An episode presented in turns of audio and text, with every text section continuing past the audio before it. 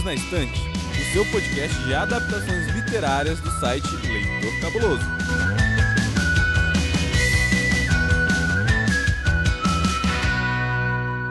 Oi, eu sou Domenica Mendes. E eu sou a Amanda. Eu sou o Thiago. E nós estamos aqui unidos em um time para sobreviver. Ou nós já sobrevivemos, acho que a gente já sobreviveu, né? A primeira temporada de The Last of Us, a série do começo do ano da HBO, depois de outras séries do começo do ano da HBO, gente. E assim, a gente só tá em março, o que significa que vem muita série por aí em frente. Nesse episódio, nós vamos te dar os nossos vereditos finais sobre essa primeira temporada da série, com spoilers. Então, esteja ciente que você quer continuar ouvindo esse podcast. E nós recomendamos, obviamente, que seja feito após você terminar a série, para que você não leve nenhum spoiler aí que estraga a sua experiência. E se você ainda não terminou, nessa altura do campeonato, vai terminar. É um bom conselho.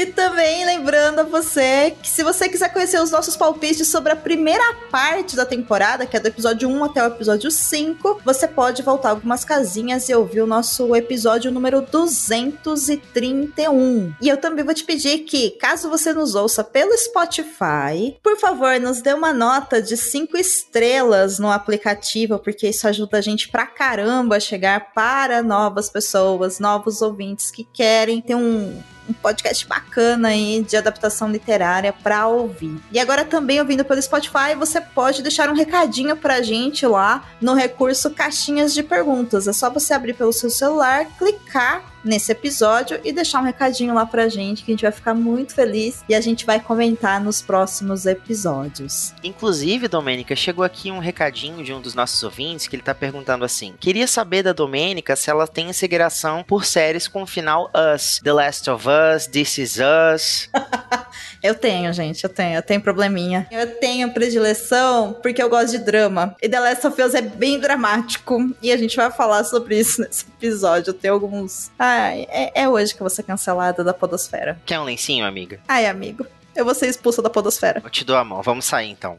vamos sair e vamos direto pro momento do beijo. Tiago, você quer deixar um beijo para alguém nesse episódio? Na verdade, eu quero sim. Eu quero mandar um beijo pro nosso amigo Hamilton Cabuna. Vocês nem sabem a coisa fofa que ele fez por mim essa semana. Ele me mandou uma mensagem perguntando se eu tinha recebido alguma coisa, algum pacote misterioso aqui em casa. Eu falei que não, porque geralmente eu recebo as encomendas na casa da minha tia, né? Porque ela fica em casa. Aí quando eu passei na casa dela essa semana, ele tinha mandado uma carta para mim, da época que ele ainda estava na Europa. Ele mandou uma encomenda assim com várias ilustrações feitas à mão de lugares bonitos da Itália e ele colocou assim: "Estive na Itália e lembrei de você. Um beijo do seu amigo Hamilton Cabuna". Eu achei muito que fofo. Lindo!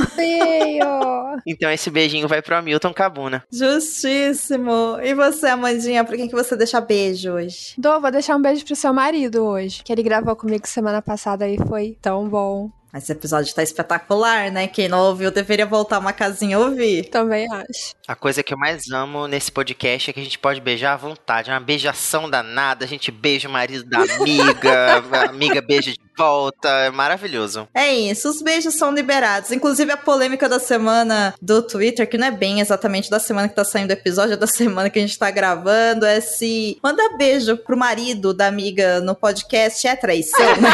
tipo, dar carona é traição. Do, eu gravei com ele, não com você.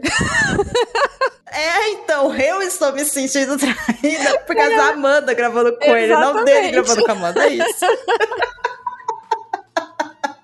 Mas tá tudo bem, amiga, tá tudo bem. Vamos, vamos acertar o nosso contrato para tratar essas cláusulas. Tá vendo, né, ouvinte? O pessoal desse podcast ainda tá em clima de carnaval. E eu vou aproveitar e vou dar um beijo também pro Leandro Gomes, que é um ouvinte que a gente tem, que ele é muito querido, ele é super fiel aqui ao Perdidos na Instante. E ele deixou um comentário maravilhoso no episódio que a gente fez sobre a primeira parte da série The Last of Us. eu ri sozinha com esse comentário. Vê só. Leandro Gomes diz. Agora que eu parei de rir da minha própria ignorância, eu posso respirar e dizer: outro dia tava todo mundo falando da série. Família, revelações, história emocionante, o povo dizendo que chorou e tal. De onde diabos vieram esses zumbis todos? Quando foi que a chave virou e chegou o apocalipse? Beijo de fungo? Vou nem pesquisar, medo. Daí caiu a ficha. Eu tô pensando em This Is Us, que eu nem vi, e vocês falando de The Last of Us, que eu também não vi. Achei maravilhoso. Ficar velho e sem referências é foda. Vai ser lerdo assim lá longe? Não, Leandro, jamais. Tá vendo? Não importa sobre o que vocês falam, eu tô sempre aqui ouvindo e imaginando tudo errado. Leandro, olha, um beijo. Assim, melhor comentário. Achei incrível. E só tenho que te dizer que se. Assim, a série aqui, a gente tá falando sobre The Last of Us, o episódio é sobre isso, mas se você tiver que escolher entre uma série ou outra, você vai assistir This Is Us, tá? É, This Is Us é outro patamar. Então, eu acho que a gente já beijou bastante, a gente já pode prosseguir para o nosso episódio.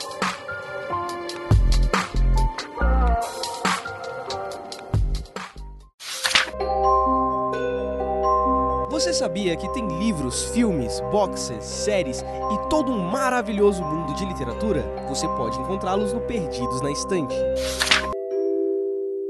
Amanda e Thiago, eu tenho um desafio para vocês dois nesse episódio. E é um desafio surpresa dessa vez, de verdade. Essa pergunta ela foi feita pelo eu acho que se pronuncia Trey Wesley. Se tiver errado, me desculpe, não se ofenda. Que é o editor lá do IMDb. E ele fez essa pergunta para os astros da série em um vídeo que tá muito legal e que tá disponível lá no site do IMDb. Acessando lá The Last of Us, vocês podem ver as respostas que os atores, atrizes, produtores e os executivos responderam, tá? E essa pergunta é uma pergunta que eu quero fazer para vocês porque eu fiquei curiosa. E a pergunta é: se você pudesse escolher qualquer pessoa no mundo, quem estaria ao seu lado, no seu time, para sobreviver ao apocalipse? Uma só? Não, quantas pessoas você quiser. Qualquer pessoa do mundo, pode ser personagem fictício também. Ah, pode ser personagem fictício?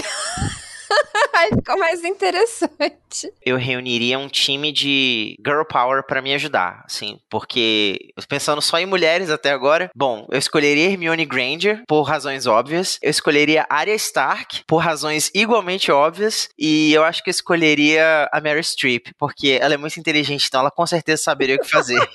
ah, eu achei que você escolhia Mary Streep porque ela ia poder aparecer, se fantasiar de zumbi e passar ilesa entre eles. Eu achei que ia ser essa. Também poderia. E se alguém televisionasse, a gente ia acabar ganhando o Oscar, com certeza. E aí, Amanda? Eu escolheria as meninas superpoderosas para me salvar desta missão. Boa, boa. E você, Domênica? Eu, eu escolheria o baço. Tô sendo muito prática nesse momento, gente, porque o baço ele é a única pessoa que eu conheço e que eu confio o suficiente que consegue me colocar em atitudes práticas e situações que claramente eu não consigo me virar sozinha. Porque eu vou morrer. Eu vou conseguir pelo menos tirar ele de lá, entendeu? Porque ele vai falar, Dô, a gente tem que fazer isso, isso e isso. E aí eu vou conseguir fazer, entendeu? Ele é muito prático também. Né? Então ele consegue entender uma situação e pensar em soluções rápidas e práticas para organização e para execução. Eu sou mais a parte artística, criativa, porra louca da família, então dá um time bacana aí pra gente tentar sobreviver.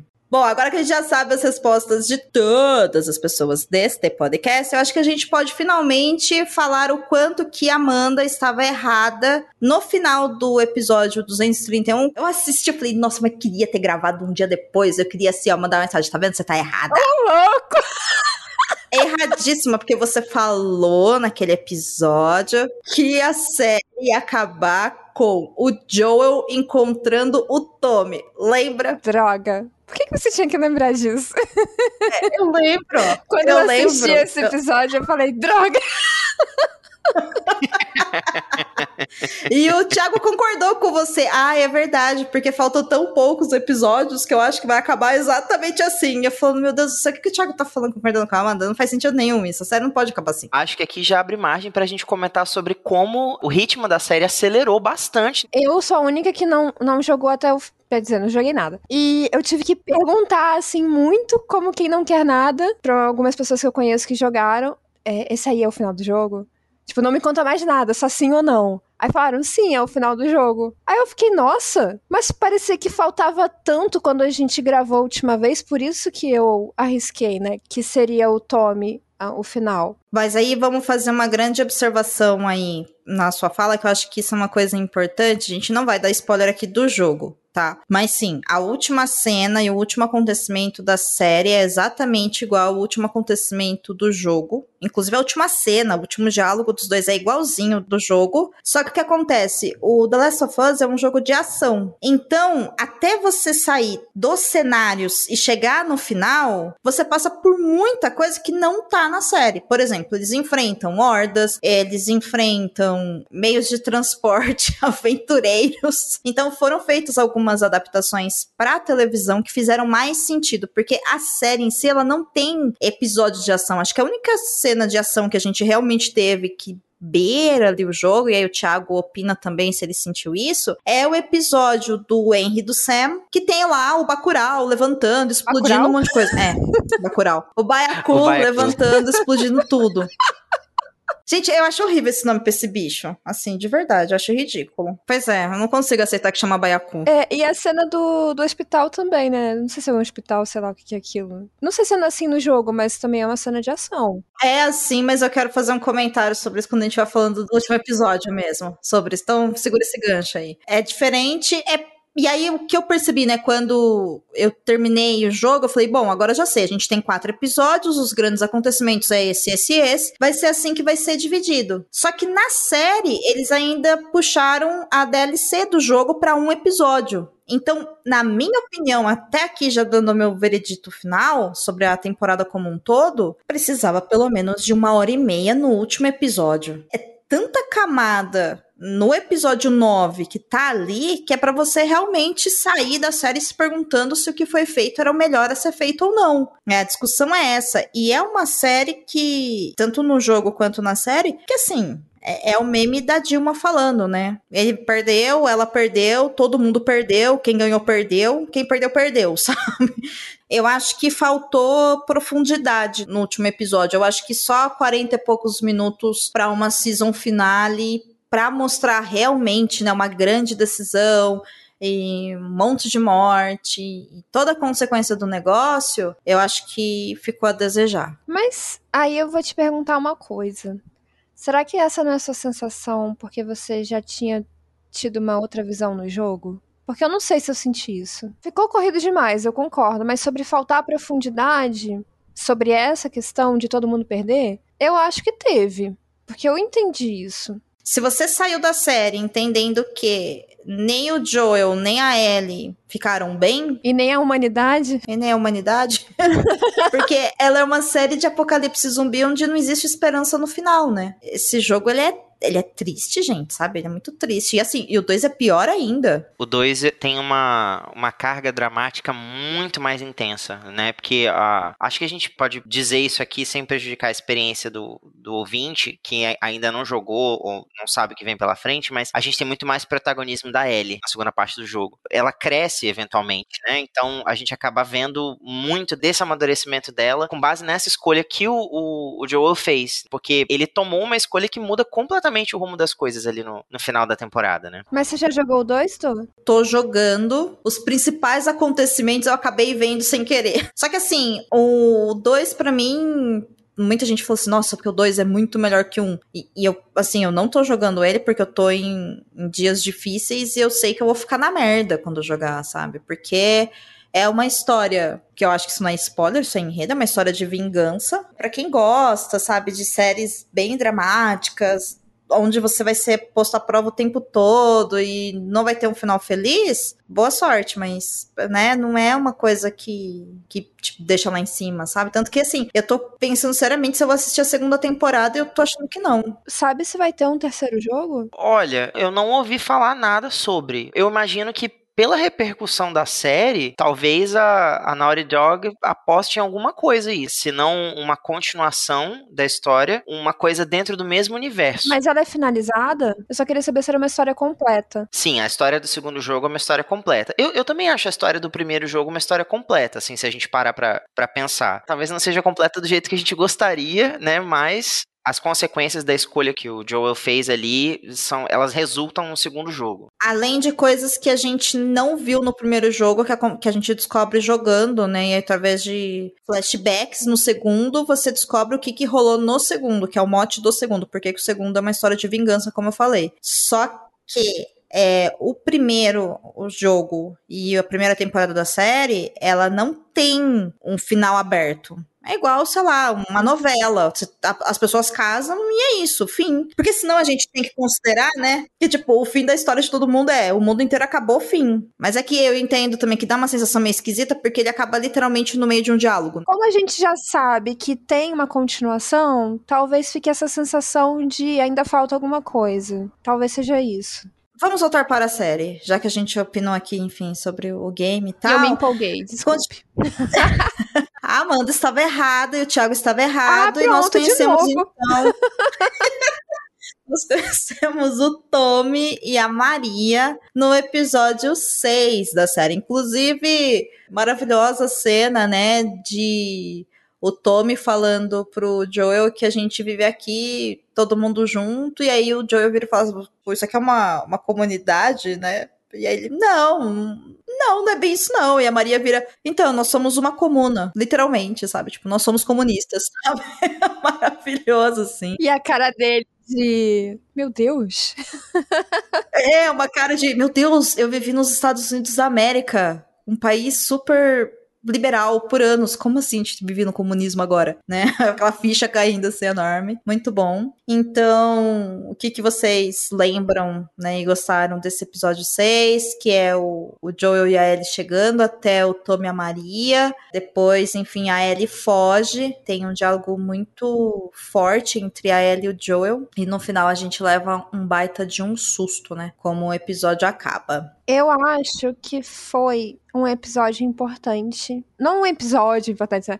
acontecimentos importantes pro Joel acordar de que ele não estava levando uma carga humana e sim uma menina com os próprios medos, as próprias vontades e as próprias necessidades. Porque até então, por mais que ele estivesse desenvolvendo algum afeto pela Ellie, ele ainda estava tratando a menina como se ela fosse uma missão apenas. E eu acho que foi muito importante ele entender que ela é uma pessoa. Quando ele fala simplesmente, ó, oh, o Tommy vai levar você amanhã de manhã, tá? Esteja preparada. Você não é mais problema meu. Isso tudo porque ele quer se proteger das, das emoções que ele tá revivendo, né? Ele não quer reabrir a ferida. Mas ele não tá levando em consideração o que que isso significou para ela, que foi passada de mão em mão esse tempo todo, sabe? Você não é problema meu, vai com fulano. Não, agora você não é mais problema meu, vai com o Joel. Ela é só uma menina, sabe? Eu acho que até então ele tava desconsiderando muito isso. E, e foi bom ele ter acordado. A conversa dele com o Tommy foi muito importante para ele acordar. E eu acho que é muito importante a conversa que ele tem com a Ellie, porque a Ellie enfrenta ele. Sim, mas eu digo com o Tommy porque é o Tommy que, que dá a primeira remexida ali na, na ferida, sabe? Você tá negando o que aconteceu. E você, Thiago, o que, que você achou? Eu gostei bastante desse episódio 6. Ele deu muito mais profundidade, muito mais camadas para os dois protagonistas da série, mas principalmente o Joel. A gente já começa ali com ele, ele e a Ellie, né, interrogando um casal de velhinhos que moram no, no meio do nada. É, essa cena muito engraçada, a química entre o Pedro Pascal. Vai lá, meninas. Pedro Pascal. Ah, Pedro Pascal. a química entre o, entre o Pedro Pascal e a Bella Ransom aqui nesse episódio ficou ainda melhor melhor, sabe? Tá, eles estão muito mais próximos, muito mais sintonizados. Eu não sei em que momento isso foi filmado, mas já dá para ver que eles estão muito mais confiantes, sabe? Eles estão muito mais parceiros de cena ali. E como eu tinha comentado, eu acho que a série tem trazido mais profundidade para que a gente compreenda essas camadas, né, dos personagens. Eu não sei se vocês vão lembrar disso, porque foi uma coisa que não ficou muito clara. Eu tive uma impressão, depois eu fui ler na internet e descobri que era outra coisa. Mas a princípio eu achei que o Joe tava tendo um infarto. Eu achei que ele tava tendo algum problema do coração e eu falei, caraca, eu acho que eles vão fazer alguma mudança em relação a isso nessa temporada ainda, assim, eles vão, sei lá, trazer algum desfecho para ele que talvez seja diferente do jogo. Mas na verdade ele tava tendo um ataque de pânico. Para mim ficou bem claro que era um ataque de pânico. Eu achei que era alguma coisa relacionada ao coração. Ah, para mim eu olhei e falei, eu sei o que é isso aí, porque é, então, eu imaginei mesmo que fosse uma crise de ansiedade muito foda, mas. Até porque o, eles ficaram sabendo, né, que a, a, outra margem do rio não é, não é segura para ninguém e é justamente para onde eles estão indo. Né? Pô, o cara tá vivendo só para sobreviver. É claro que ele deve ter, tipo, mil paranoias e ansiedade. E eles acabaram de sair de um momento que foi enfrentar tudo aquilo lá, né? A morte do Sam. Então, quando a gente olha tudo isso, meu, é uma reação natural. Outro detalhe muito legal que acabou ficando diferente do jogo é que o Joel e a Ellie eles encontram o Tommy numa espécie de represa. Aquela separação dos vagalumes, eles estão ocupando uma, uma represa abandonada. E na série já apareceu mais o, o vilarejo de Jackson, que é uma coisa que está presente no segundo jogo. Então, Jackson Jackson é um tipo como se fosse uma evolução do que eles eram quando eles ocupavam essa represa, que eles já vivem ali em comunidade, tem aquelas atividades de tipo um, um cinema coletivo ali público para os moradores e, e ter a, a, repartição é, igualitária, né, de comidas, bens e tudo mais, e uns cuidando dos outros. Isso é uma coisa mais do segundo jogo. Eu achei legal eles terem trazido agora na primeira temporada, porque me fez imaginar, né, que talvez eles já estejam introduzindo isso, porque o intuito realmente é dar sequência à história, sabe? Principalmente pela repercussão, pelo sucesso que a série fez em, em termos de audiência, né, de, de espectadores, de um episódio para outro, assim, só foi crescendo mesmo. Pela informação que você trouxe no episódio que a gente gravou da primeira parte, a série já foi renovada para uma segunda temporada. Já, já, inclusive com mais episódios. Tanto foi, e agora me lembrei que realmente foi porque eu vi uma reportagem onde os roteiristas falaram: vai ser a segunda parte The Last of Us, mas não vai ser do jeito que vocês estão imaginando, tá? Vai ser do jeito que a gente quiser fazer. Aí eu, mas você tá bravo? E aí eles explicaram, né? Não, é que a gente tomou também liberdade nessa primeira temporada de desenvolver personagens que no jogo não estão tão bem desenvolvidos, né? Como o episódio do Bill e Frank, que no jogo não existe, mas na série eles colocaram. Tem um, um próximo episódio aqui, que é o 7 que a gente vai comentar, que não tá também no jogo, tá na DLC. Então você pode terminar o jogo, na, nem se ligar que tem a DLC e nem saber daquela história. E eles colocaram na série. Me deu muita sensação que é isso que eles vão fazer também na segunda temporada. E eu surtei assim quando eu comecei a jogar o segundo jogo, que eu vi que o cenário era igualzinho, sabe? Eu falei, gente, eles recriaram e ficou muito bonito. E aí eles, enfim, o Joel tem um momento ali com a Ellie, que eu acho que é esse momento dele ver a humanidade dela que é o momento que ela coloca ele no lugar dele, né? Falando, você, né, todo mundo que eu amo e que eu me importo me abandona ou morre. Você vai fazer a mesma coisa. E aí ele toma a decisão de continuar com ela. E essa cena, o enquadramento da cena, a fala entre o Joel é igualzinho no jogo, sabe? É, é, idêntico. Então é muito é muito legal você ver o live action de uma computação gráfica que você, enfim, assistiu no jogo. E aí no final eles chegam na universidade, não é mesmo? Que era o lugar para onde eles estavam indo, com o cavalinho lá, o Pocotó, que o Tommy e a Maria entregam para ele. Inclusive, na primeira temporada, a Maria não é muito desenvolvida, mas eu acho que deu pra sacar já que ela é a líder, né, daquela comunidade. E eles chegam na universidade, e na universidade a gente já tem um baita de um susto, pois Joel é ferido em combate. E aí, aqui, eu devo dizer para vocês que eu esperava que o episódio 7 fosse o que aconteceu no episódio 8, porque no jogo acontece exatamente isso. Ele é machucado, um, ferimento que somente o videogame permitiria que existisse, na série ficou mais real, né, mais crível de, de solução. Só que no jogo o Joel some por um tempo. E você só joga com a Ellie. Então isso causa um, um baque muito grande, porque a sensação que você tem é que o Joel morreu no jogo. Você fala, pô, o cara morreu, a menina ficou sozinha, acabou de falar que todo mundo morre, e ela ficou sozinha, ela vai ter que sobreviver nesse mundo, e pra onde que essa menina vai, não sei o que lá. E aí acontece tudo que acontece no episódio 8. E na série eles tomaram uma decisão de no episódio 7 já mostrar que o Joel tá vivo, do tipo, calmem os seus tá tudo bem com o Pedro, gente, Pedrinho está bem, Joe está bem, não é? Vera Mascarro fazer sua cota lá, lá, tipo, ó, jogado no chão. E a gente volta, né, na, numa memória da Ellie pro passado de como que ela cresceu, de onde que ela veio.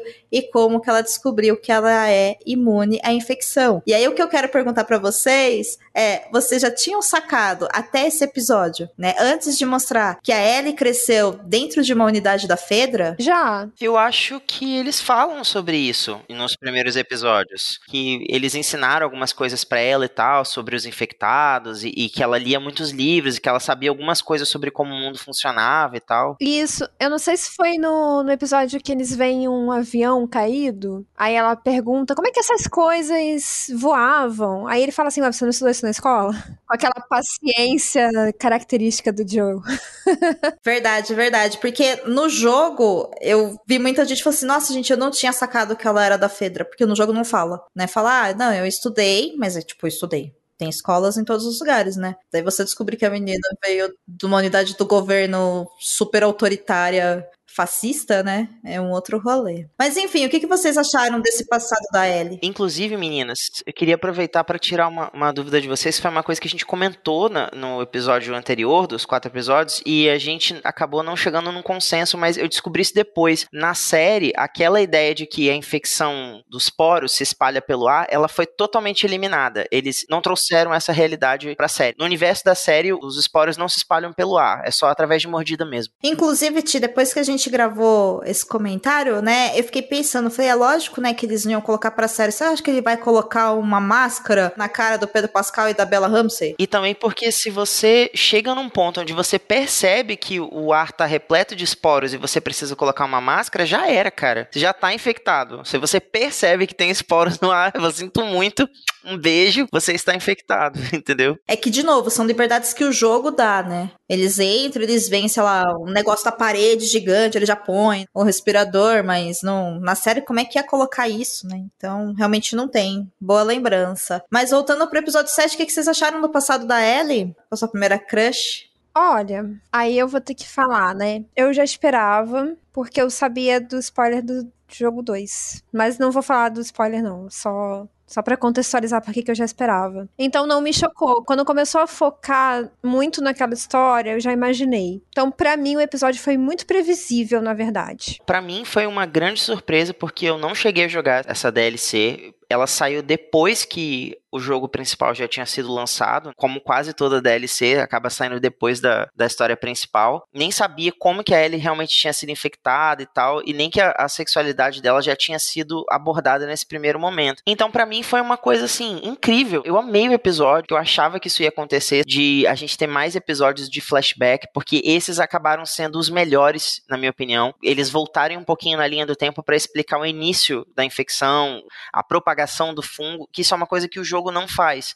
No jogo, você descobre como as coisas foram acontecendo através de materiais aleatórios que você vai encontrando. Um, um jornal velho, uma, uma fita, um, uma revista, alguma coisa assim, anotações. Aí você, enquanto está jogando, vai reunindo as peças do, do quebra-cabeça com esse material extra e você entende o que aconteceu. Na série, obviamente, não dá para fazer isso. Então, eu, eu achei muito legal eles terem usado a história da DLC para explicar mais sobre como esse universo se consolidou. Principalmente essa questão da Fedra ter se instaurado como um novo regime de governo, de de as crianças dessa geração eh, já serem educadas no sentido de elas ocuparem funções importantes dentro dessa nova hierarquia social. Tanto que a, a Ellie tá lá na sala do, do diretor e ele fala para ela: ah, você quer ser o quê? Você quer ser uma, uma garota encrenqueira pro resto da sua vida? Ou você quer andar dentro da linha, alcançar uma posição de destaque dentro da comunidade? Aí vai acabar que você vai ser a, a mandante de várias dessas meninas que fazem bullying, como tá acontecendo com você hoje. E aí a, a Riley não. A Riley ela é designada o quê? Como vigia dos esgotos, né? Então você vê que é uma coisa que desde a adolescência deles tá ali sendo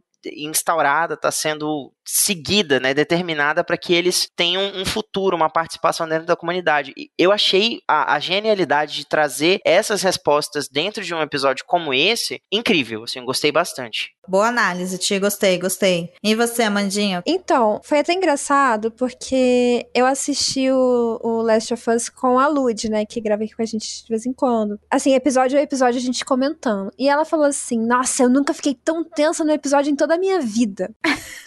E eu fiquei esperando algo assim muito uau, né? Vou ficar aqui, não vou nem almoçar enquanto tô vendo isso, porque senão eu vou ficar tensa. Mas eu não achei. Eu não achei isso. Acho que eu fiquei nessa expectativa e eu não achei isso tudo no sentido de, de suspense. Eu gostei muito das explicações, como o Thiago tava falando. Eu acho que isso deu mais contexto, muito mais contexto para esse mundo. Porque até então nós temos uma visão muito unilateral ali do Joel e, e muito da parte prática da sobrevivência. Mas falta um pouco dessa visão de como era o dia a dia de uma pessoa normal né? Eu acho que foi legal para mostrar que tem uma escola, os jovens são educados dessa forma para sobreviver, como o Thiago falou, para serem postos em uma hierarquia social depois. Essa parte eu achei realmente legal. E quando começou a desenvolver ali o diálogo focado na Riley e na Ellie, eu já entendi que por causa desse spoiler que eu já sabia, e eu sei desse spoiler porque eu lembro que na época foi a maior falação de ah, estão estragando o jogo e coisas do tipo. E aí eu fui ver o porquê e, e era pelo fato de a Ellie ser uma personagem LGBT. Então eu já sabia o que esperar. Eu já estava imaginando que ela estava apaixonada pela amiga e coisas do tipo. E aí, conforme elas foram para aquele shopping e tal, aquele negócio abandonado, eu já imaginei, né? Pô, vai dar o maior problema esse lugar. Que é sempre assim, né? Quando coloca aquele negócio de carrossel e nos. Ah, nossa, 100% vai dar problema.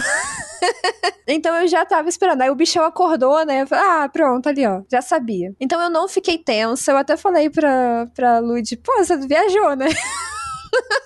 Não fiquei tensa hora nenhuma, eu já imaginava. Só fiquei esperando quando que vai ser o ataque. Na série, a Ellie fala pro Joey e pra Tess que ela foi mordida quando ela foi num shopping vazio, abandonado, não fala? Eu não lembro se ela fala exatamente um shopping abandonado. Ela fala pra Tess. A Tess tá viva ainda quando essa cena acontece. Inclusive, elogia a Ellie, se eu não me engano. Ela diz algo sobre: Nossa, mas você entrou sozinha dentro de um shopping, mesmo sabendo que ali tava repleto de infectados e tal. Só que no contexto que ela conta isso, para quem não sabia nada sobre a DLC, ficou parecendo muito que ela tava, sei lá, tipo, explorando. Naquele momento eu imaginei isso. É verdade. É, porque eu acho que a grande surpresa é justamente a gente descobrir que o, o momento que ela descobre que ela é imune também é logo após ela descobrir né, e ter a sua primeira experiência ali, pelo menos ao que dá a entender, né, com outra garota. E aí eu acho que o grande lance que dá uma pesada no drama. Com certeza, com certeza. Eu digo que não me surpreendeu pelo suspense, porque eu já sabia que tudo aquilo ia acontecer, sabe? Eu já sabia que elas iam ser atacadas, que aquilo ali era a maior ideia de adolescente, né? Adolescente fazendo coisa de adolescente. Vamos para um shopping abandonado no meio de um apocalipse zumbi. Sim, e ao mesmo tempo, é, eu acho que o que é bonito nesse episódio é isso, porque finalmente são adolescentes sendo adolescentes, né? Com certeza, com certeza. Eu falo porque, assim, é óbvio, é muito óbvio que vai dar merda. Do início do episódio, você já fala, gente, isso não é legal. E aí, como ela já tinha falado que ela tinha sido mordida no shopping, quando ela entrou no shopping, quem tava com essa memória fresca ali dessa conversa que ela teve com a Tess, eu perguntei se era na série porque eu assisti alguns episódios e eu comecei a jogar. Então, em alguns momentos, eu confundia o que, que era da série e o que, que era do jogo. Eu falei, gente, será que isso aconteceu na série ou será que isso aconteceu no jogo? Sabe? É igual, por exemplo, o episódio do, do Bill do Frank. Eu lembro que imediatamente, né, posterior, ela tá lá comendo lá com o Henry Sam, e aí ele fala, mas da onde você tirou essa comida? Fala, ah, foi o nosso amigo Bill que deixou pra gente. Aí eu, o Bill não deixou nada para vocês, né? Ela, porque ele morreu e ele, ele não morreu nada, você acabou de deixar ele de carona lá, menina louca. Eu, não, peraí. No jogo, ela, o cara tá vivo. Na série, o cara tá morto, sabe? Eu, aí eu olhei e falei, gente, eu tô confundindo todos os rolês do que, que é a série e o jogo, então, enfim. Mas acontece isso mesmo quando a gente faz esse simultâneo, assim. Baralha tudo. Eu achei realmente que o, o drama é intensificado ali, o contexto é aprofundado, a personagem é aprofundada. Eu só achei um episódio muito morno, assim, de. Sabe, parece que não tá acontecendo nada. Ele é um respiro, né? É um episódio bem lento. Mas eu gostei pelo drama, assim, por entender o, o que, que tá acontecendo na cabecinha dela. Porque aí você começa a humanizar a personagem. Ah, ela é aquela menina que é meio casca grossa, meio bruta, tem umas respostas bem do tipo, eu já sei matar uma pessoa.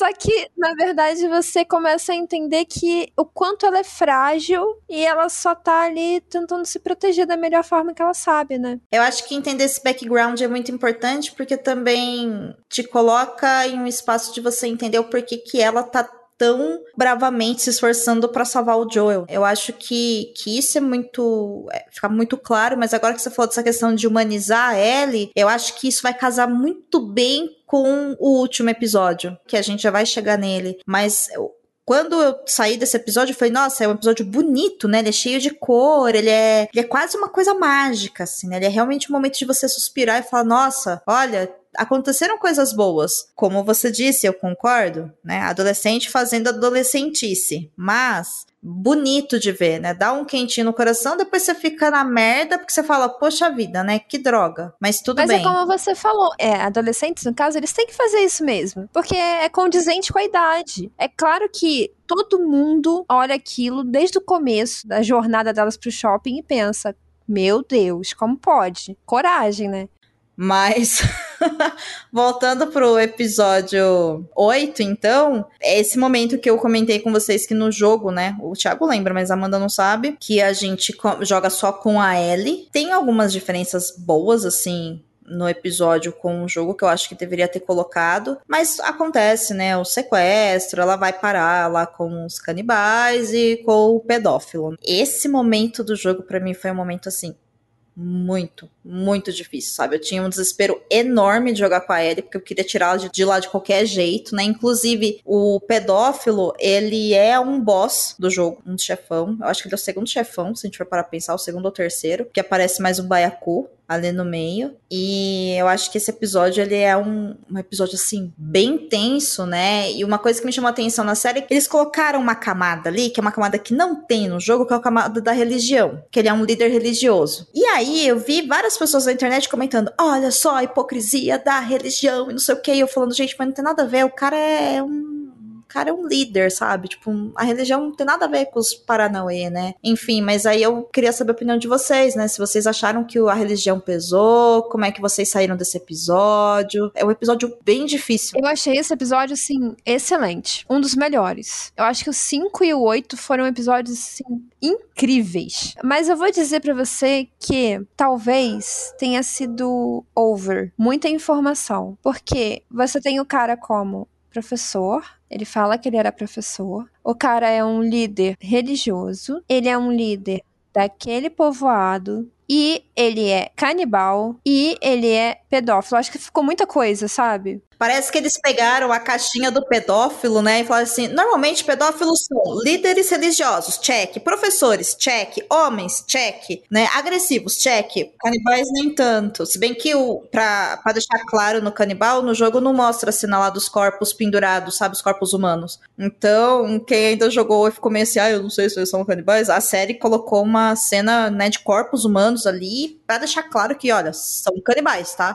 Aliás, isso é um clichê de pós-apocalipse, né? De ter que colocar canibalismo. Olha, ficou para você aqui esse episódio 8 mostrar o canibalismo que a gente ainda não tinha comentado. Faltou o quê? Faltou canibalismo checks. Mas aí também tem a questão da seita religiosa no pós-apocalipse, então bota no 8 também. Não, aí cagou. pra mim, aí cagou, não tinha a menor necessidade. Eu entendo. Eu acho que ficou over. É, então. E eu acho que coloca um, um foco na questão de o cara é um líder religioso e olha como religiosos, na verdade, são hipócritas quando eles ficam falando de Deus, eles ao mesmo tempo são pedófilos. Eu, ou, ou, ou, ou, calma, tipo, calma. E professores? Não, professores também têm sido muito atacados ultimamente. Entende? Aí eu olhei e falei, gente, não, eu entendo, né, que, enfim, é muitas vezes nesses ambientes de liderança religiosa, ambiente escolar, que pode rolar abuso, mas assim, os maiores abusadores de crianças estão dentro de casa. São pais, irmãos, tios, padrastos, sabe? Então,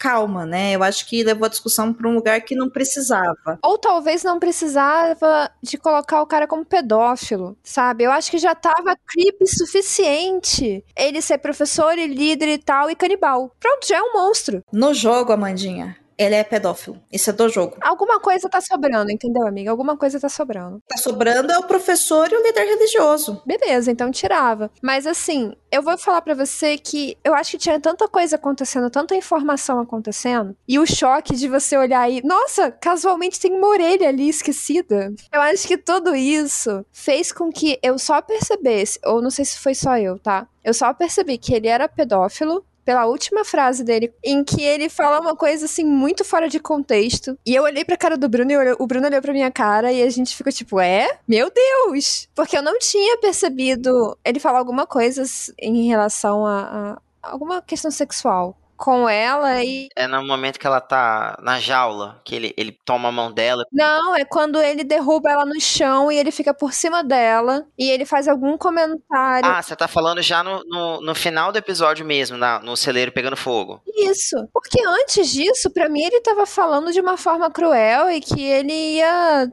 sei lá, né? Fazer picadinho dela e comer. Tipo, comer, literalmente comer. No jogo, Amandinha, fica muito claro que ele é pedófilo e eu acho que fica no subtexto ali meio confuso que eles são canibais. Porque você percebe que ele é pedófilo na jaula. E é aquele exato diálogo que ele tem com ela dentro da jaula. Porque ele fala: se você fizer o que eu quero que você faça, eu vou garantir que você saia daqui vivo. Porque assim, não tá na série, mas acontece um momento de embate que os dois precisam se unir. Aí acontece a mesma coisa, ele dá o remédio, ela foge, eles, né, ele usa ela como isca, beleza, para chegar até o Joe. Aí você continua indo, indo, indo. Chega um momento que ela quase vai morrer e ele salva ela. E aí corta a cena e ela tá na jaula. Ah, mas isso não tem na série. Não, na série não tem. No jogo tem isso. E aí você fala, pô, o cara salvou ela Aí você fica pensando, o cara salvou ela porque ela se aliou a ele, porque ajudou ele a sobreviver antes. Não, o cara salvou ela porque ele é um pedófilo e ele quer abusar dela. E aí você só vai perceber isso no diálogo da jaula. E a tua cabeça explode. Por quê? Porque imediatamente você é colocado pra uma fuga dele te caçando e cai no, no restaurante. Na série, você achou que isso fica evidente que ele é pedófilo? Sim. Para mim, sim, porque é a mesma conversa na jaula. Eu acho que ali, ele por cima dela é a prova, de novo, é, é, o corpo lá pendurado, sabe? É porque, na minha opinião, ali da jaula, ele tava falando realmente sobre uma refeição, entendeu? Sobre a parte canibal. Eu entendi na hora o canibalismo, mas eu não entendi a pedofilia. Eu senti muito claro isso quando ele começou a colocar ela como igual a ele, sabe? Tipo assim, não, se você estiver do meu lado, pensa no quanto eu e você poderíamos fazer juntos. E aí é quando ele toma a mão dela, o carinho que ele faz na mão dela não é um carinho de. Vamos colocar assim, não é um carinho fraternal, não é, não é nada disso. É, é, é uma intenção. Sexual. Obscura, sabe? Sexual, sim. Aí eu vou falar para vocês o seguinte: vocês já sabiam que ele era pedófilo pelo jogo talvez eu não tenha ligado os pontos pelo excesso de informação, como eu falei. É muita coisa acontecendo naquele episódio. Mas é, é que é totalmente absurdo e horroroso, é. Não tenho dúvidas disso. Mas eu acho que eu, eu tava distraída por outros estímulos que estavam acontecendo. Tipo aquela orelha lá largada. O próprio desfecho, se eu não me engano, me ajuda a lembrar, do, porque realmente faz tempo que eu joguei, mas é, não é ela que resolve o problema. O Joel chega a entrar dentro do lugar, não chega? Então, então, é ela que resolve, ela sobe em cima dele, esfaqueia ele. Porque cê,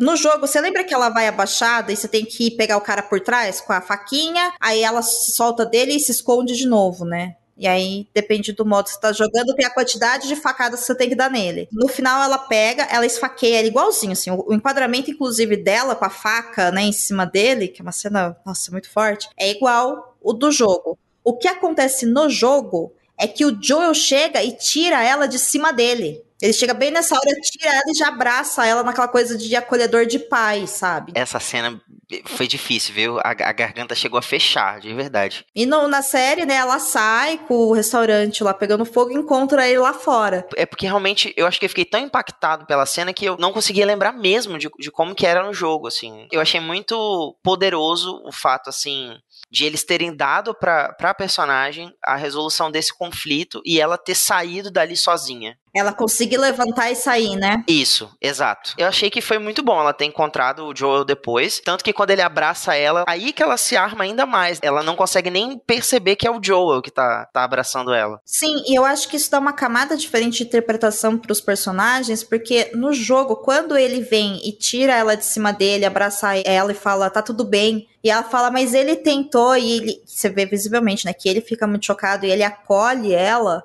fica muito claro de que nesse momento o jogo, a narrativa do jogo tá me falando, esse cara é capaz de fazer tudo para proteger essa criança porque essa criança é a filha dele. Ele tá ocupando aqui um lugar de pai. Então é sobre ele acolhendo ela e ela encontrando essa proteção nele. Quando na série ela consegue levantar sozinha e ir até ele, me mostra de essa criança passou por esse trauma e ela é muito forte. E aí depois ele vem até ela, sabe? Então, assim, é sutil, mas isso é importante pra gente pensar, por exemplo, em camadas da discussão da grande questão que é o último episódio. Ei, você quer encontrar um mundo secreto de adaptações literárias? Sim, mas onde? Perdidos na estante.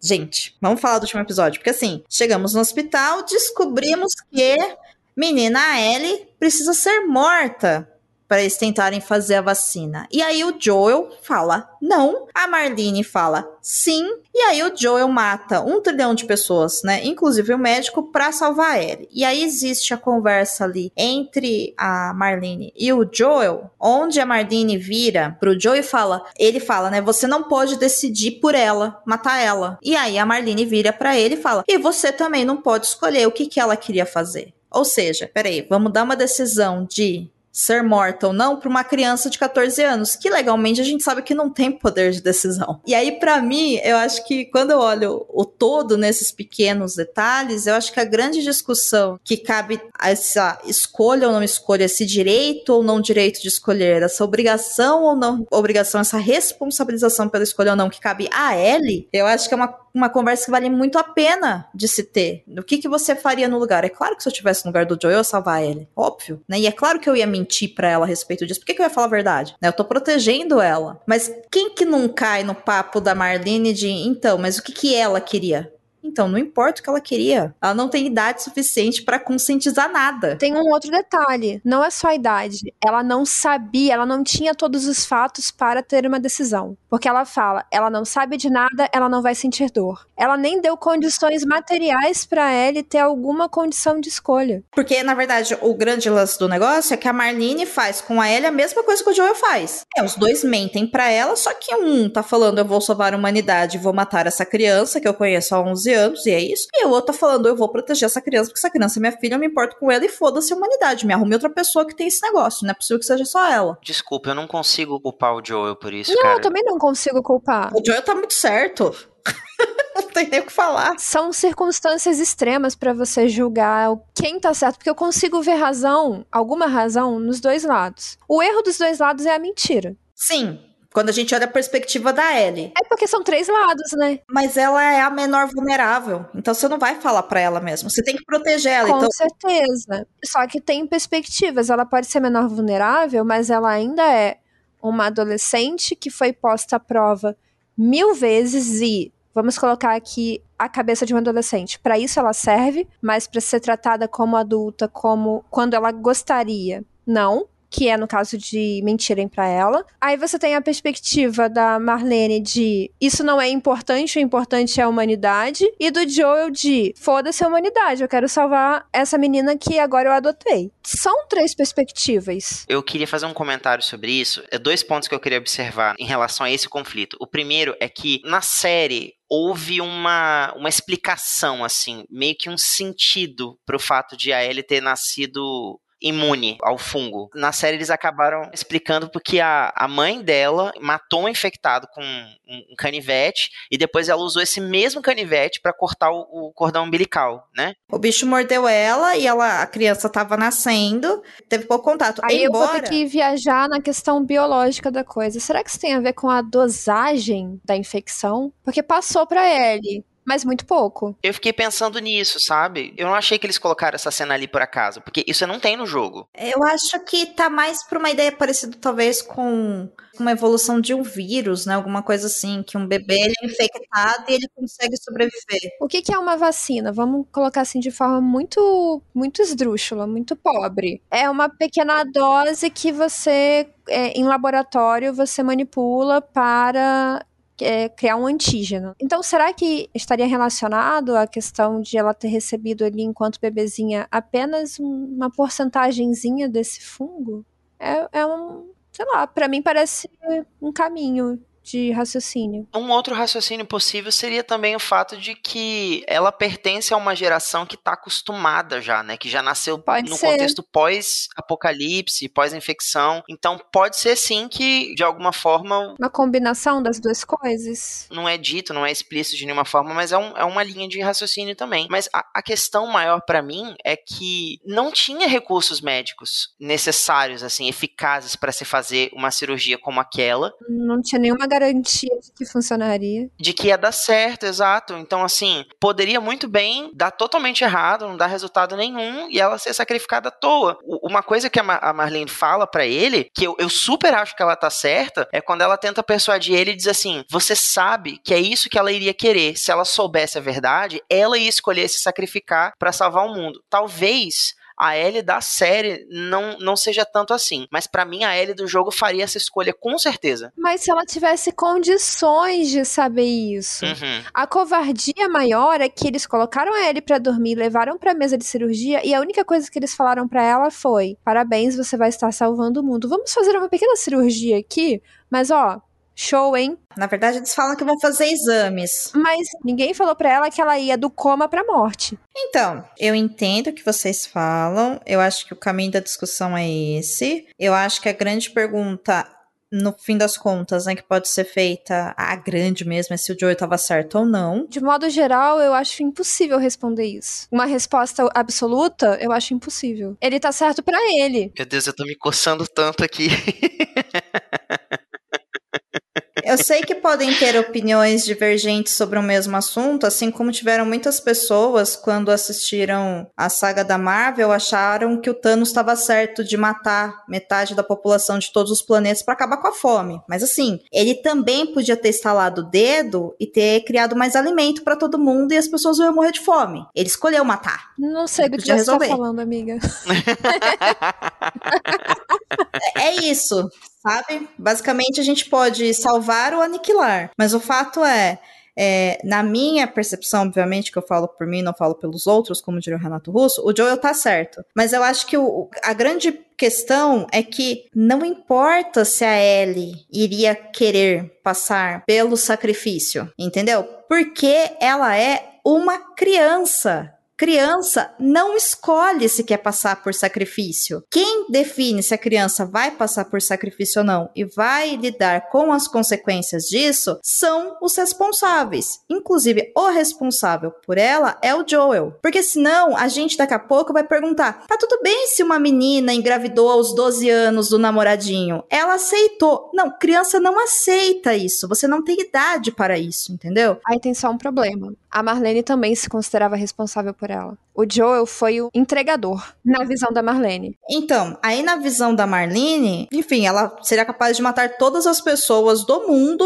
em busca dessa vacina. Inclusive, eu fiquei assim, com medo de. A série, quando mostrou o nascimento da Ellie, e aí a Marlene é, encontra a Ana e a Ana fala: Você vai me matar? E ela fala: Eu não vou te matar. E aí eu fiquei muito pensando: Vocês duas têm um passado em comum aí, né? Enfim. Mas aí eu também pensei, pô, será que ela fez tudo que ela fez com a Ellie, tá considerando matar a Ellie, porque ela achou que a Ellie, por exemplo, foi responsável pela morte da Ana? Alguma coisa assim, sabe? Eu fiquei, eu fiquei com medo, assim. Como era a primeira cena do episódio, eu fiquei com medo que fosse por esse caminho. Aí depois, assistindo, eu percebi que não, que tomaram cuidado e não tem nada a ver com isso, não. Ela é só realmente uma pessoa que, enfim, tá em busca, né, de uma cura. Sim, ela tem um objetivo claro. Agora, eu realmente gostaria muito de olhar também pela perspectiva da Ellie. Eu não acho justo mentir pra ela. Por mais que ela não tenha o poder de decisão, não é justo mentir para ela. Eu acho que a mentira só piora as coisas. E eu tenho certeza, aí eu não sei spoiler, mas eu tenho certeza que isso vai ser um fator de complicação pro segundo jogo. É, o final da série, por isso que eu falo que todo mundo perde no final das contas, porque o Joel fica com a Ellie, mas ele mente para ela e ela sabe que ele mentiu, né? Então a relação dos dois acabou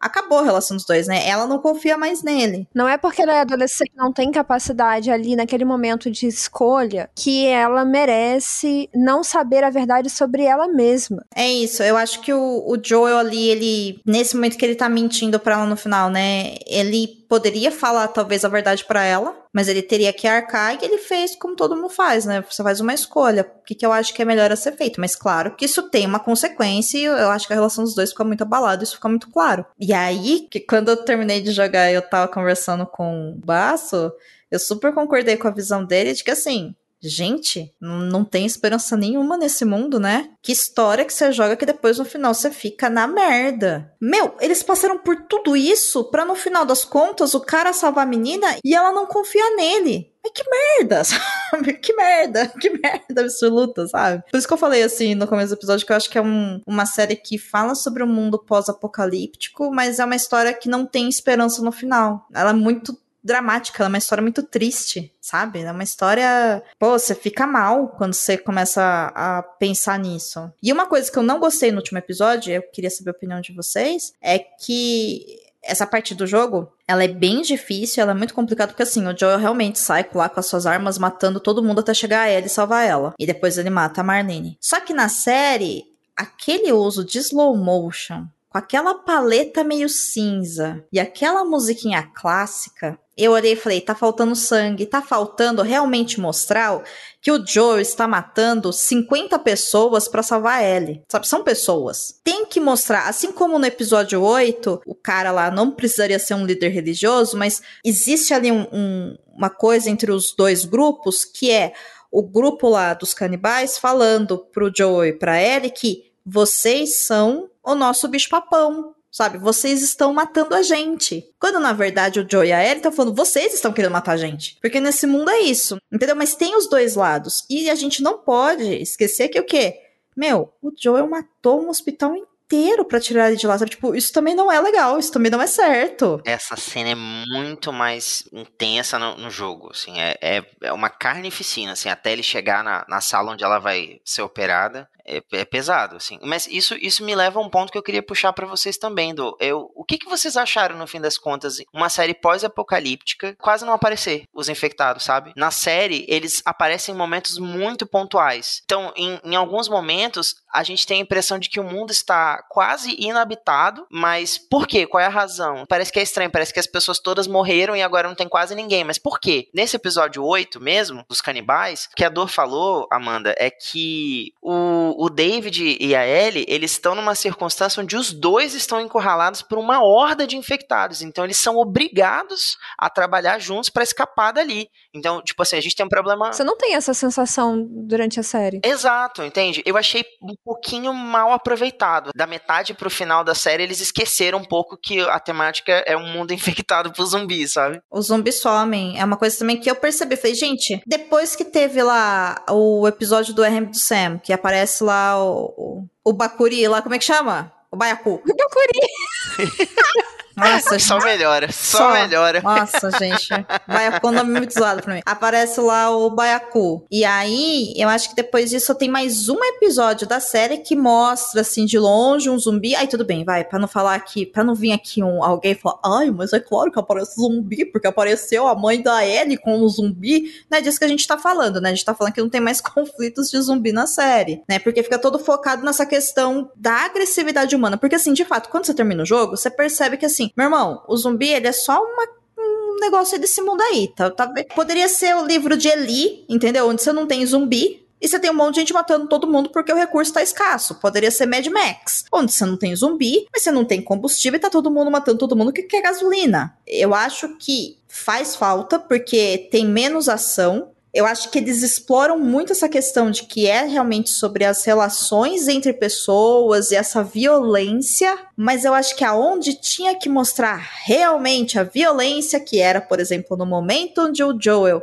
mata 30 pessoas no hospital, 50 pessoas no hospital. Não, mostra, coloca uma musiquinha que é para você ficar emocionado e ficar lá, vai Joel, vai Joel. Sem depois te colocar na consciência que o Joel matou 30 pessoas, sabe? Inclusive, eu vou dizer que isso é um pouco incomum pro padrão HBO, porque essa série tem pouquíssima violência explícita. Sim. Se você parar pra pensar, tudo bem que você torce fervorosamente pra ela continuar dando facada no pedófilo até ela cansar, uhum. ela sai de lá, cara, inteirinha. Era pra ela ter tomado um banho de sangue de tanto esfaquear o cara. Era pra ela ter saído de lá com sangue dos, da cabeça aos pés. Aquela violência dela golpeando o cara, é, era pra ter espirrado sangue em tudo. E ela sai limpinha. Vamos combinar aí que o, o casamento vermelho de Game of Thrones tem mais violência explícita do que toda a temporada de The Last of Us. pois é, assim, a HBO pegou muito leve na violência. E aí você tem cenas como essa que eu falei da, do esfaqueamento, que é uma cena brutal e ela sai tranquilinha, só um pouquinho, um pouquinho suada, um pouquinho tremendo, tá tudo, mas tá tudo bem, sem sangue. E o, o Joel também fazendo aquela chacina no laboratório, no hospital, seja lá no onde hospital. for. E também não mostra a questão do sangue e, enfim, da violência que é você assassinar várias pessoas dessa forma. O que me incomodou, né, nem não sei tão, tão sanguinolento assim. Para mim isso tá ok, porque, né? Não, mas isso seria verossímil, né, Sim, amiga? E também assim, mas eu falo que não me incomodou muito porque a série como um todo, ela é muito clean. Os caras estão lá sem tomar banho há um ano e meio, sabe? E a roupa tá perfeita. Eles enfrentam um monte de bicho e a roupa não rasga. O cabelo não desalinha. Você não entende, é que eles podem voltar pro checkpoint lá da casa do Bill, tomar um banho e trocar Lógico, de roupa. eu não tinha pensado nisso. Nossa, Domênica Mendes, como você é desatenta. Verdade. Então, assim,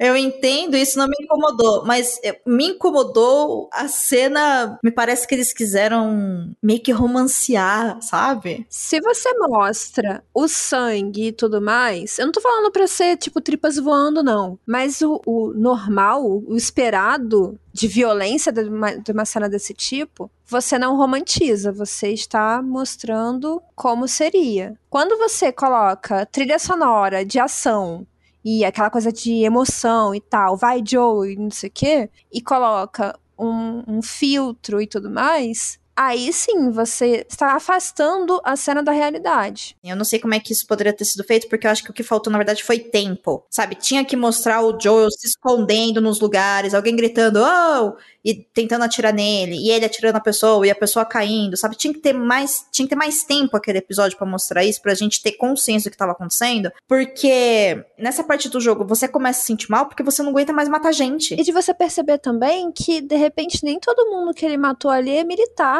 Porque não dá essa sensação. Só com o médico lá na hora, na hora H, né? Que ele chega no, na sala e para aí, solte ela, não sei o quê. E aí ele dá um tiro no médico. Ali sim, você. Tudo bem, é um civil. Mas o resto você só pensa é um monte de dummy que ele tá atirando porque os caras estão com a arma apontada é, pra eu ele. não sei se o médico era um civil, mas eu entendi o seu ponto. Só que assim, ao mesmo tempo, me incomoda e eu me veio aqui a cabeça agora por que que me incomoda? Me parece que ele é um herói de guerra, sabe? Também, com certeza. E assim, eu odeio essa ideia de criar heróis de guerra na guerra, sabe? Tipo, você tá matando pessoas, não tem nada de heróico nisso, sabe? Tipo, não tem como ter algo bom. A cena dele no, no episódio 8, quando ele tá interrogando os caras para saber onde fica o, o, o Nossa, vilarejo pra onde sim, levar, sim, levaram a Eri, sim. é totalmente sobre isso, do como é que ele, ele chega a ser cruel, Sim. impetuoso, sabe? Parece que não custa para ele mais passar por aquilo. Ele já passou tantas vezes que ele não consegue ver outro ser humano na frente dele mais, sabe? Ele só ele vê tá no automático, isso, né? ele tá no automático. Eu fiquei com essa sensação. É, eu acho que essa cena aí que você muito bem lembrou, Thiago, ela mostra realmente essa crueldade do eu tô disposto a qualquer coisa. Entendeu? Então eu esperava esse nível de eu estou disposto a qualquer coisa no episódio do hospital, no episódio 9. Então aquela musiquinha, eu olhei e falei, eu não acredito nisso. Falei, vai ter um monte de gente achando que, ele, que tava ok ele matar aquele monte de gente pra tirar ele de lá. Não tá ok você matar um monte de gente pra tirar ele de lá. Do mesmo jeito que não tá ok aquele monte de gente lá pra matar uma adolescente. Sim, do mesmo jeito que não tá ok a Marlene chegar e apontar uma arma pra ele e falar: Você matou um monte de gente, mas vamos se unir e aí a gente tenta procurar outro médico pra fazer a cirurgia nela. Do mesmo jeito que não tá ok ele dá um tiro incapacitar a Marlene e depois voltar e dar um tiro na cabeça dela. E é uma espiral de desgraça que vai acontecendo que a gente não consegue perceber por causa desses filtros, essas musiquinhas. O que mais não está ok para você, Thiago? Fiquei curiosa. O fato de que eu acordo todos os dias e eu não sou casado com o Henry Cavill. Ai, amigo, mas eu também queria.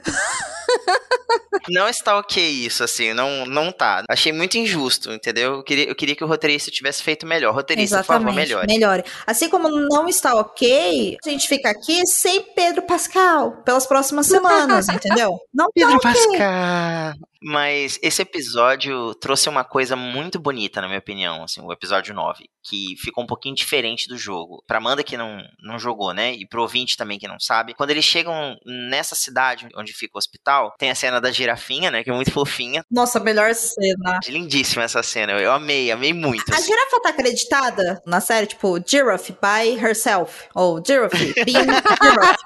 tem que tá, gente, tem que tá. Tem uma cena que no jogo, que eles encontram Tommy, antes deles saírem, o, o Tommy tenta dar uma fotografia de presente pro Joe, que é ele e a Sarah. Só que o Joe recusa a foto, ele não quer, que, que aquilo é muito dolorido para ele, né? E aí então a, a Maria vai dar essa foto para Ellie, fala: "Toma, então guarda você na hora certa, sei lá, você entrega para ele, decide o que você vai fazer". E nessa cena, antes deles encontrarem né, os, os vagalumes e a, e a Ellie ser levada, eles estão justamente conversando sobre isso e a, e a Ellie dá a fotografia para ele. Então é um momento de conexão muito bonito entre os dois. Na série eu achei que ficou muito bonito, porque ele abre finalmente o coração para ela. A gente vê o, o Joe do primeiro episódio até aqui, uma grande fachada, sabe, que protege ele ali, né, que é uma coisa que ele ergueu em torno de si mesmo para não ser mais tão vulnerável como quando ele perdeu a própria filha.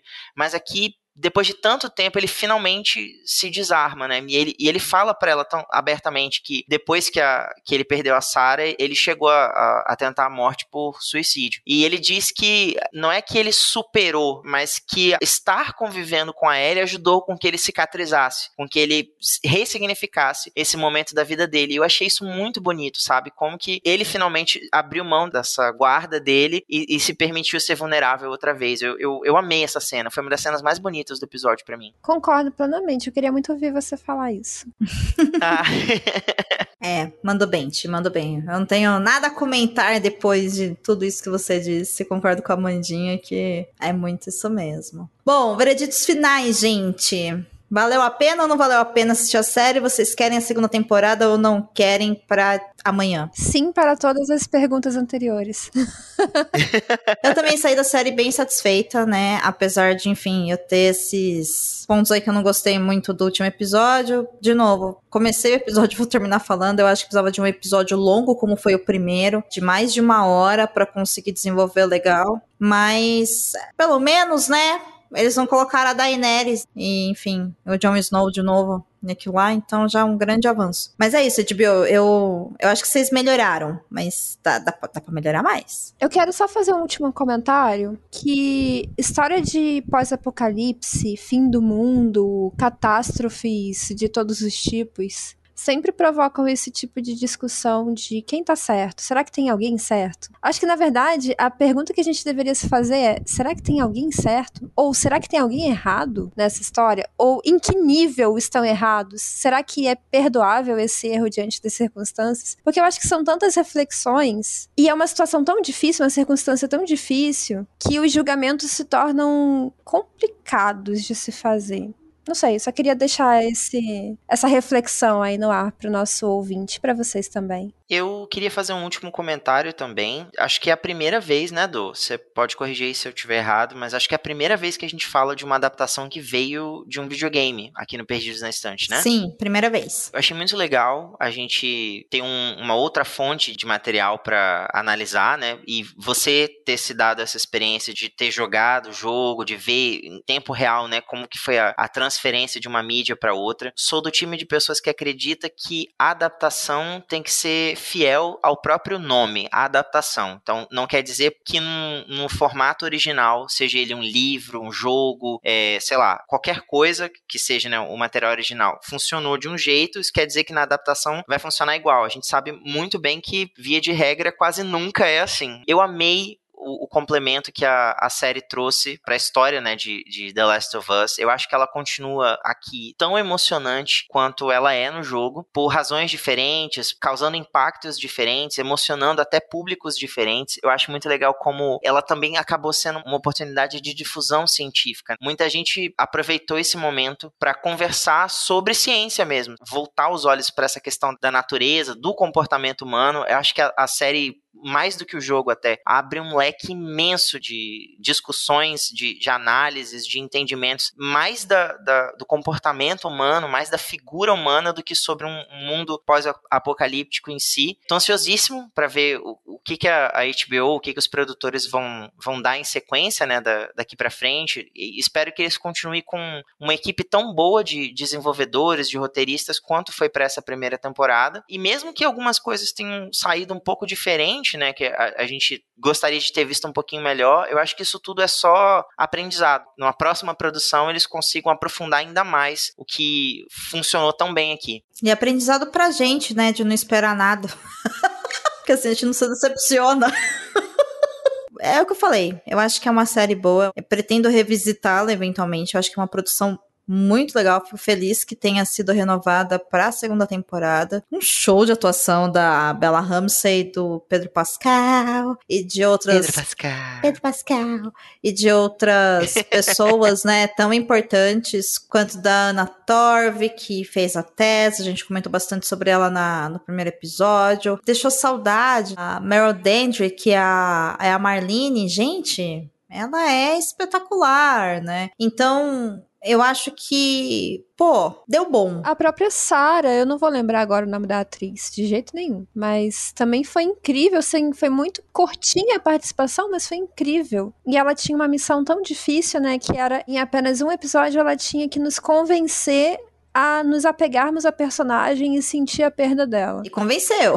Então é isso, senhoras e senhores. Valeu a temporada, valeu esses dois episódios. Espero que vocês tenham gostado. Eu gostei muito de gravar sobre esses dois episódios. Tenho certeza que ficou muito divertido. E a gente volta semana que vem, não é, senhorita Amanda Barreiro? Du, na verdade, voltamos nós duas com Daisy Jones. Então é isso. Então voltamos com Daisy Jones and the Six pra gente comentar sobre a primeira temporada da série. Que eu, eu acho que na verdade não é a primeira temporada, porque é uma minissérie, então acho que é a temporada toda, né? Então a gente espera vocês. É isso aí, então. Arrasou. Então até semana que vem, Amandinha. Até, Du. Beijo, Du. Beijo, Thiago. Beijo, Amandinha. Beijo. Contribua para novos episódios do Perdidos na Estante em catarse.me barra leitor underline cabuloso ou no PicPay. Se você é das redes sociais, nos encontre em twitter.com barra perdidosestante e instagram.com barra perdidosnaestantepod. O Perdidos na Estante não acontece sozinho. Tem muita gente que trabalha do lado de cá para que esse podcast chegue até você. Então, fique sabendo agora quem somos nós. A apresentação desse episódio foi feita por Domênica Mendes, Amanda Barreiro e Tiago Augusto. A pauta é de Domênica Mendes. A produção é de Domênica Mendes. A edição é de Leonardo Tremesquim. E nós também temos as pessoas que nos apoiam todos os meses para que esse episódio vá ao ar. Então, esse episódio também é um oferecimento de Airechu, Aline Bergamo, Alan Felipe Fenelon, Amaury Silva, Caio Amaro, Camila Vieira, Carol Vidal, Carolina Soares Mendes, Clécius Alexandre Duran, Daiane Silva Souza, Guilherme de Biase, Igor Bajo, Janaína Fontes Vieira, Lucas Domingos, Lubento, Luiz Henrique Soares, Marina Jardim, Marina Kondratovic, Moacir de Souza Filho, Nilda, Priscila Rúbia, Ricardo Brunoro e Rodrigo Leite.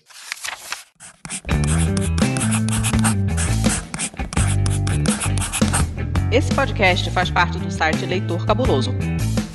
Conheça nossos conteúdos em www.leitorcabuloso.com.br.